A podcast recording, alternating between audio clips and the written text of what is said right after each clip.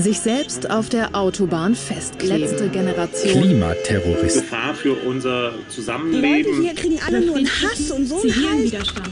Es gibt andere Wege. Das Unwort des sich mit Jahres. Sekundenkleber auf der Straße. Das hier provoziert Gewalt. Heiligt der Zweck die Mittel? Klimaterrorist. Volles Verständnis dafür, ja. Ich finde es wichtig zu erkennen, dass wir gerade dabei sind, neu zu verhandeln, was wir an Grenzen ziehen, wo Protest aufhört, anfängt, legitim ist, nicht legitim ist und so weiter. sagt die Protestforscherin Nina Wienkoop. Hallo, ich begrüße Sie hier im Podcast. Hier ist Rainer Erises. Im Podcast geht es heute um die Frage, wie Menschen protestieren. Für das Klima kleben sich beispielsweise Menschen auf Straßen und blockieren den Verkehr. Was bringen solche Proteste? Sind sie gerechtfertigt? Und darüber unterhalte ich mich mit Frau Dr. Nina Wienkoop. Sie forscht zur Art und Weise, wie Menschen protestieren. Frau Wienkoop engagiert sich am Institut für Protest- und Bewegungsforschung Berlin. Hallo und guten Tag, Frau Wienkoop. Ja, guten Tag. Vielen Dank für die Einladung. Gerade wurde der Begriff Klimaterrorist zum Unwort des Jahres gekürt. Der Begriff wurde oder wird verwendet für Menschen, die mit aufsehenerregenden Aktionen für Klimabewusstsein werben. Was verstehen Sie als Protestforscherin denn unter Klimaterroristen? Das ist eine gute Frage, die ich Ihnen tatsächlich wissenschaftlich gar nicht klar beantworten kann. Denn aus meiner Wahrnehmung wird der Begriff vor allem medial genutzt. Und mir selbst ist auch nicht ganz bewusst, wie diese Konstruktion zustande kommt. Wenn ich an den Begriff denke, muss ich an eine Studie vom Max-Bredow-Institut denken, die deutlich gezeigt haben, wie in den Medien auch immer stärker auch gewaltsame Sprache benutzt wird, zu einem sehr frühen Zeitpunkt. Aus meiner Sicht Also Sie sehen den Begriff Klimaterroristen skeptisch, lehnen ihn ab. Nehmen Sie da nicht bereits Partei für eine Seite ein? Also im besten Fall gelingt es uns ja auf einer Metaebene uns das anzuschauen und eben nicht darauf aufzuspringen, jetzt auf ein Framing von einer Seite oder auf eine Deutungshoheit. Und das ist mir tatsächlich als Protestforscherin auch sehr wichtig. Ich finde den Begriff auch deshalb wirklich problematisch, weil ich ursprünglich aus der Konflikt- und Friedensforschung komme und Terrorismus dort wirklich eine ganz andere Eskalationsstufe ist. Und das ist für mich der Grund, dass ich ihn ablehne. Nicht so sehr, um jetzt mich auf eine Seite zu schlagen, sondern tatsächlich, um vor allem das deutlich abzugrenzen von anderen terroristischen Akten, die Gewalt ausüben in einem anderen Ausmaß, wo auch Menschen beispielsweise verletzt werden und anders betroffen sind und das auch strategisch genutzt wird. Das ist der große Unterschied. Hm? Mal weg von diesem umstrittenen Wort Klimaterrorismus. Muss Protest generell eigentlich wehtun? Nein, Protest muss äh, definitiv nicht wehtun. Er braucht oft eine gewisse Aufmerksamkeit, um auch die Forderungen zu erzielen, aber er muss nicht wehtun. Haben Sie denn als Konfliktforscherin Erkenntnisse über die Aussichten von Protesten? Sie sagen, er muss nicht wehtun, aber vielleicht wirkt er doch besser, wenn er radikal ist. So radikal, dass etwa diese Klebeaktionen der letzten Generation immer medial einen Aufschrei erzeugen. Also generell ist das so nicht festzustellen, dass man sagen kann, Protesterfolg und Radikalität hängen in einem direkten Zusammenhang. Das kann man ganz deutlich so nicht sagen. Da gibt es keinen direkten Link. Es hängt von verschiedenen Faktoren ab, welche Protestgruppen, welche Aktionsformen zu welchen Zeitpunkten auch wählen. Das hängt von Protestkultur ab, vom Protestrepertoire, also welche Möglichkeiten habe ich überhaupt auch als Kollektiv, welche Ressourcen haben wir und aber auch, welche Mittel wurden bereits genutzt beispielsweise. Also auch das Thema politische Gelegenheit, Möglichkeiten. Die Rechtfertigung aktuell der Protestformen, die wir jetzt beispielsweise bei den Aktivistinnen der letzten Generation erkennen, dort würde ich sagen, sieht man ja ganz klar auch in deren Rechtfertigung, dass es darum geht, dass sie die anderen Zugänge quasi schon ausgeschöpft sind. Viele andere Mittel der Einflussnahme wurden bereits ausgeübt. Ja, es gab viele Petitionen von Umweltgruppen schon lange. Wir hatten Großdemonstrationen von Fridays for Future. Wir hatten eine Wahl, in der jetzt auch unter anderem eine Partei, die ganz klar für Umweltpolitik steht, in der Regierung ist. Und das ist ja quasi die Rechtfertigung, aktuell zu sagen, okay, wir müssen jetzt andere Protestmittel anwenden ohne dass ich jetzt sagen möchte, dass ich das jetzt gut oder schlecht finde, aber einfach, es ist immer wichtig, in diesem Kontext auch zu sehen, und da ist dieser Zugang zu anderen Mitteln tatsächlich relevant. Und ob die als erfolgreich gewertet werden. Und hier sieht man, sie werten sie nicht mehr als erfolgreich. Sie sagen ja, es gibt keinen anderen Weg. Hm. Aber ist das nicht dann eine ja, hochspulende Sache? Ich merke, dass meine Aktionen nicht die Ergebnisse bringen, also suche ich nach neuen Protestformen. Ich greife nach Mitteln, die andere nötigen, sich mit meinen Wünschen auseinanderzusetzen. Also wenn wir die Gruppe letzte Generation betrachten, sie klebten sich an Gemälde oder bewarfen sie mit Brei oder Suppe. In der nächsten Stufe klebten sie sich im Verkehr auf die Straße. Gehört das zu einem erfolgreichen Konzept beim Protestieren, Auffallen und Nötigen? Hier sprechen Sie, glaube ich, einen wirklich nochmal interessanten Punkt an. Da geht es ja auch darum, wer ist in welcher Form vom Protest gestört und was wird gestört. In dem Fall das Verkehrsgeschehen wird gestört. Jetzt sind erleben wir AutofahrerInnen, die davon gestört sind und diesen Zusammenhang auch nicht direkt sehen und trotzdem aber eigentlich auch sich zum Beispiel für Klimapolitik äußern. Und da, glaube ich, sprechen Sie einen Punkt an, der vielleicht viel entscheidender ist aus meiner Sicht, nämlich das Thema, dass Aktionsform und Forderung zusammenpassen und auch immer wieder kollektive Gruppen sich überlegen müssen, was strategisch denn sinnvoll ist und wen treffe ich damit oder wie legitim wirke ich durch diese Handlung. Ja, und da finde ich sehr deutlich, dass beispielsweise die Kunstaktion, die wir vorher gesehen haben oder auch die Verkehrsaktion nicht direkt die Person getroffen haben oder die Institution, um die es auch geht und dadurch, glaube ich, auch nochmal sehr stark diese Debatte entstand, okay, ist das eigentlich legitimiert, weil es trifft doch ganz andere. Und da, glaube ich, lohnt es sich auch als Protestgruppe immer wieder zu schauen, wen störe ich wie und was erzeugt das und wie schaffe ich dann das mit meinen Forderungen zu verknüpfen. Denn wir sahen das ja am Beispiel der letzten Generation deutlich, dass sehr viel stärker ihre Aktionsformen als ihre Forderungen im Vordergrund standen. Also, und da lohnt es sich auch, das zu hinterfragen natürlich. Ich nenne einmal ein anderes Beispiel, sehr aktuell auch. Nehmen wir doch die häufigen Streiks bei Fluglinien oder auch bei der Bahn. Dann gibt es regelmäßig Interviews mit Betroffenen. Viele Leute regen sich auf, gerade in der Rush Hour oder zu Beginn der Ferienzeit. Da werde nun mal alles lahmgelegt. Als unbeteiligter Fernsehzuschauer sage ich dann, naja, ein Protest, ein Streik zu einer Zeit, da niemand ihn ernst nimmt, zeigt sich ja kaum Wirkung. Man muss also irgendwie stören und damit leiden wohl immer auch ursächlich Unbeteiligte. Na, ich denke, da sind wir bei einem absolut wichtigen Punkt, nämlich das Thema Proteste brauchen oft, nicht immer, eine gewisse Aufmerksamkeit. Ähm, auch die mediale Aufmerksamkeit. Also auch Sie als Journalist sind da ja genauso gefragt und in der Rolle der Frage auch vielleicht, worüber berichte ich, ab wann berichte ich, über welche Aktionsformen. Ich meine, wir erleben jeden Tag Proteste und Aktionsformen. Wir nehmen das manchmal gar nicht wahr. Aber wenn wir jetzt auf lokaler Ebene schauen, Online-Protest, Petition und so weiter, erleben wir wirklich jeden Tag Protestformen. Und das ist ja auch eine lebendige Demokratie. Aber worüber wird berichtet? Und das ist ja auch nochmal ein entscheidender Punkt. Es ist schon auffällig, und das ist auch nicht eine neuere Geschichte, sondern tatsächlich auch schon länger deutlich in der Protestforschung sichtbar, dass MedienvertreterInnen über gewisse Formen der Aktion stärker berichten. Ein Beispiel, auch Großdemonstrationen werden in der Regel abgedeckt, vor allem wenn sie eine gewisse Größe erreichen, wenn sie eine gewisse Menge erreichen. Das erkennen wir auf der einen Seite.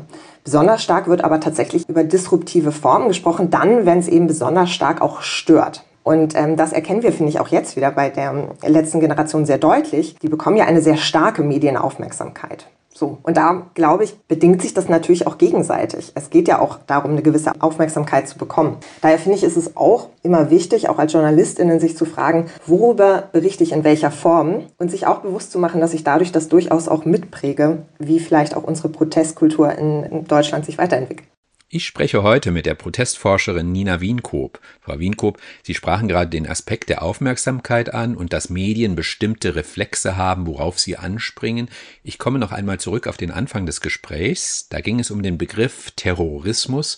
Was ist am Ende die Abgrenzung? Ich sag mal überspitzt zwischen mildem Protest, zivilem Ungehorsam bis hin zur Nötigung von Unbeteiligten oder gar Terror. Also beide Begriffe, die Sie gerade benutzt haben, also sowohl der Begriff des Terrorismus als aber auch Fragen nach Radikalität, auch Fragen nach zivilen Ungehorsam, sind natürlich absolut politisch umkämpfte Begriffe, die auch von beiden Seiten genutzt werden. Ja? In der Forschung der, von Protesten und sozialen Bewegungen beschäftigten wir uns tatsächlich auch schon lange mit dem Thema, wo fängt ziviler Ungehorsam an, wo hört er auf. Ja? Also generell, ziviler Ungehorsam verstehe ich als eine Verletzung einer Rechtsnorm, die aber bewusst strategisch genutzt wird. Aber, und das ist ein ganz wichtiger Punkt, und das grenzt es für mich auch ab, dass diejenigen, die das ausführen, trotzdem innerhalb des Rechtsstaates danach auch bereit sind, die Konsequenzen zu tragen. Also Urteile akzeptieren und das auch bewusst mit einkalkulieren. Und dass es ganz klar sich nicht geplant strategisch gegen Personen richtet und eben Gewalt gegen Personen nicht einplant. Wirklich im verstandenen Sinne von direkter Gewaltanwendung gegen eine Person. Und das ist für mich eine klare Abgrenzung zu Begriffen beispielsweise wie Terrorakten und anderen. Und vielleicht kommt da noch die Frage rein, ob der Protest, wie auch immer er sich zeigt, gegen die eigene Staatsform zum Beispiel sich richtet, also ob es sich um einen Umsturzversuch politischer Art handelt. Ich denke da an ja, Nachrichten zu anderen Staaten, wenn wir da Proteste bewerten, geht es doch bei unserer Bewertung darum, ob wir das dortige Regime gut oder schlecht finden. Es gibt ja eine spannende Debatte auch in der Forschung, ob zum Beispiel ziviler Ungehorsam in autoritären Staaten, in autoritären Regimen überhaupt möglich ist ob, oder ob der sich nicht zwangsläufig auch gegen eben die Staatsform richtet. Ich meine, ein Beispiel, finde ich, ist auch durchaus auch für uns vielleicht nochmal als Spiegel ähm, in Deutschland interessant, dass wir ja auch in anderen Staaten sehr disruptive Protestformen als legitim wahrnehmen, wie zum Beispiel im Iran, weil da vielmehr dieser Diskurs ist, da geht das nicht anders. Die Räume, die demokratischen Räume sind zu eng. Das ist vielleicht auch nochmal, finde ich manchmal ganz spannend, um so einen Perspektivwechsel auch mal zu bekommen und sich dessen auch bewusst zu sein. Sie sagen disruptiven, also störenden Protest im Iran nehmen wir als richtig wahr, als legitim, obwohl er doch sehr stark ist, möglicherweise gewalttätig. Das ist ein gutes Stichwort, Frau Wienkoop. Denn gehen wir mal zurück auf diese Klimaaktivisten letzte Generation, die wurden und werden hierzulande seitens der Politik doch sehr scharf angegangen. Also die AfD wirbt für Haftstrafen, von der SPD kam der Begriff Würgegriff, die CSU sprach von Klima-RAF. Viele Parteien sehen offenbar diese Protestformen nicht von der Meinungsfreiheit gedeckt. Wie sehen Sie das? Ist das nicht eine ja, massive Breitseite, die da geschossen wird? Ich finde am Ende das, was Sie gerade wieder auch aufgezählt haben, auch die Zitate und so weiter, zeigen, dass wir auch immer in einer Aushandlung dann sind, gesellschaftlich. Ja, also, und zwar in einer Aushandlung dessen, was wir als Staat, als Gesellschaft aber auch an Protestmittel als legitim ähm, ansehen, was wir letztendlich als Teil von unserer demokratischen Kultur sehen oder eben nicht mehr als Teil davon und sagen, das muss so und so und auch wie hart und wie bestraft werden. Letzteres ehrlich gesagt in einem Rechtsstaat klären Gerichte. Deswegen würde ich mich dazu auch als Wissenschaftlerin nicht äußern wollen und können. Ich finde aber für uns auch wichtig, nochmal zu erkennen, dass Protestkultur sich wandelt. Protestrepertoires und Kultur ändern sich. Wir erkennen auch Unterschiede. Beispielsweise die Streikkultur in Frankreich ist eine deutlich andere als in Deutschland. Ich finde es wichtig auch zu erkennen, dass wir auch aktuell nicht nur in Bezug auf Klimaprotestierende, sondern generell gerade dabei sind, auch vielleicht neu zu verhandeln, was wir an Grenzen ziehen, wo Protest aufhört, anfängt, legitim ist, nicht legitim ist, ziviler Ungehorsam beginnt und so weiter. Hm, alles im Fluss. Haben Sie denn Erkenntnisse darüber, welche Protestformen erreichen denn jetzt welche bestimmte Zielgruppen? Welche Trends gibt es? Das kann man tatsächlich so pauschal nicht sagen. Das ist jetzt immer so die typische wissenschaftliche Antwort, die jetzt nicht so griffig und schnell ist. Aber tatsächlich, es kommt eben auch sehr auf die Zielgruppen an. Wen möchte ich damit erreichen? Möchte ich die Politik erreichen? Möchte ich äh, zum Beispiel ein Unternehmen erreichen, die Wirtschaft erreichen? Möchte ich die breitere Bevölkerungsunterstützung gerade erzielen? Ja, also wir erleben ja auch bei einigen Protestformen, da geht es ja auch nicht darum, sich in der breiten Bevölkerung zu legitimieren, sondern eben bewusst vielleicht eine Aufmerksamkeit zu erzielen. Das sind ganz unterschiedliche Zielgruppen und Strategien. Was, glaube ich, immer zentral ist, ist, dass eben die Aktionsformen und die Forderungen zusammenpassen und das auch so vermittelt werden kann von denjenigen, die sie ausführen. Und da erkenne ich beispielsweise einen Unterschied bei den Straßenblockaden und Kunstaktionen zu den Aktionen in Lützerath, wo man sieht, da gab es auch eine breitere Mobilisierung. Es wird konkret ein Unternehmen gestört, was mit aus ihrer Sicht einer früheren Klimapolitik zusammenhängt und ganz klar nicht den Klimawandel eindämmt. Hm. Unabhängig davon haben wir doch gerade bei Fridays for Future sehr viele Kinder, Jugendliche.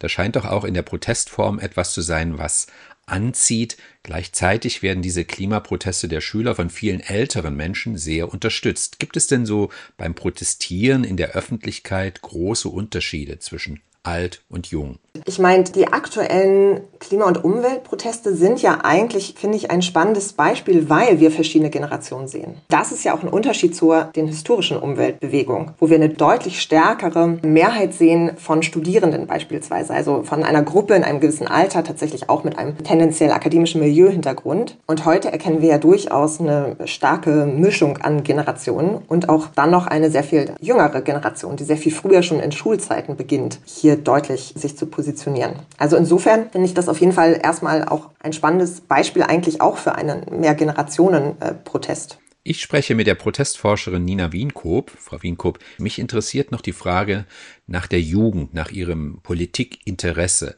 Bei den Freitagsdemos für das Klima waren immer viele Schüler dabei.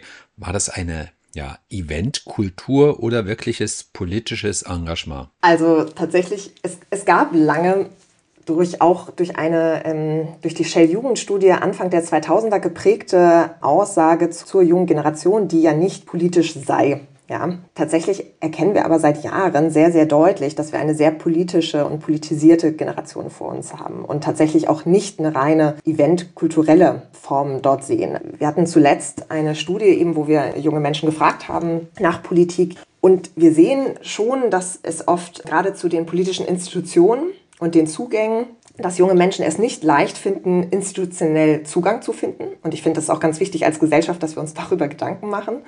Aber dass sie dann eben sehr viel verstärkter außerinstitutionell sich engagieren. Also das ist eine ganz klare Deutlichkeit, die wir erkennen und die auch gerade bei der aktuellen äh, Generation, wo ich Menschen unter 25, ab 16, da sehen wir ganz klar, dass sie sich vor allem verstärkt in eigenen Kollektiven organisieren, in Protestgruppen, aber auch in Jugendvereinen, in Jugendverbänden sehr stark aktiv sind, wohingegen jetzt vielleicht Gewerkschaften oder Parteien nicht ihre erste Anlaufstelle sind. Am Ende frage ich stets nach Chancen und Risiken. Vielleicht schauen wir noch einmal kurz auf neue Protestformen wie etwa diese Aktionen der letzten Generation für ein verändertes Klimabewusstsein und natürlich die scharfe Reaktion darauf sowohl seitens der Öffentlichkeit, der Medien, der Politik. Hat so etwas für Sie erkennbare Perspektiven für Protestformen in der Zukunft oder sind diese Proteste vielleicht auch ein Zeichen einer weiteren Spaltung innerhalb einer ja für uns krisenhaften Zeit? Das ist eine gute Frage und ich frage mich aber auch gerade, ob das eigentlich auch legitim ist, diese Frage überhaupt zu stellen, weil da auch, finde ich, einer Gruppe jetzt, die auch von der numerisch jetzt auch nicht so groß ist, sehr viel gerade irgendwie aufgebürdet wird und auch die Frage, ob welche Chancen und Risiken die jetzt äh, in ihren Formen für unsere Gesellschaft bieten, erscheint mir schon fast zu stark von dort ausgehend, muss ich ehrlich sagen. Ähm, ich greife aber vielleicht die Spaltungsfrage auf. Ich lese als Demokratie- und Protestforscherin die aktuellen Entwicklungen als ein Zeichen ganz klar von, wir sind aktuell in einem Transformationsprozess. Wir sind dabei, sehr stark auszuhandeln, neu auszuhandeln, neu zu verhandeln. Das hat unter anderem auch die Pandemie und die Eindämmungsmaßnahmen der Pandemie nochmal verstärkt. Das hat aber auch, das tun aber auch die multiplen Krisen, die wir erleben. Das heißt, ich lese tatsächlich das Aktuelle, auch diese Auseinandersetzung, die teilweise sehr stark werden, wie Sie schon sagten, eher als ein Zeichen für, wir sind gerade an einem Punkt auf, wo wir in der Gesellschaft nochmal richtig stark aushandeln, was wir, wie wir auch stehen. Auch gerade wenn wir uns angucken, dass ja auch in äh, sehr naher Nachbarschaft es gerade auch auf Regierungsebene rechtspopulistische Regierung gibt und dann auch zu schauen, okay, wo, wo ist unser Standing? Ja, wie ist unsere demokratische Kultur? Also ich sehe das eher in diesem Zusammenhang tatsächlich und erkenne deswegen eher in diesen Auseinandersetzungen um eine Aktivistinnengruppe sehr viel stärker größere Metadebatten, die hier an deren Beispiel geführt werden und manchmal vielleicht denen auch viel aufgebürdet wird. Ich habe heute gesprochen mit der Protestforscherin Nina Wienkoop. Frau Wienkoop, ich danke Ihnen für das Gespräch. Ja, sehr gerne. Und Ihnen danke ich wie immer fürs Zuhören. Machen Sie es gut. Auf Wiederhören.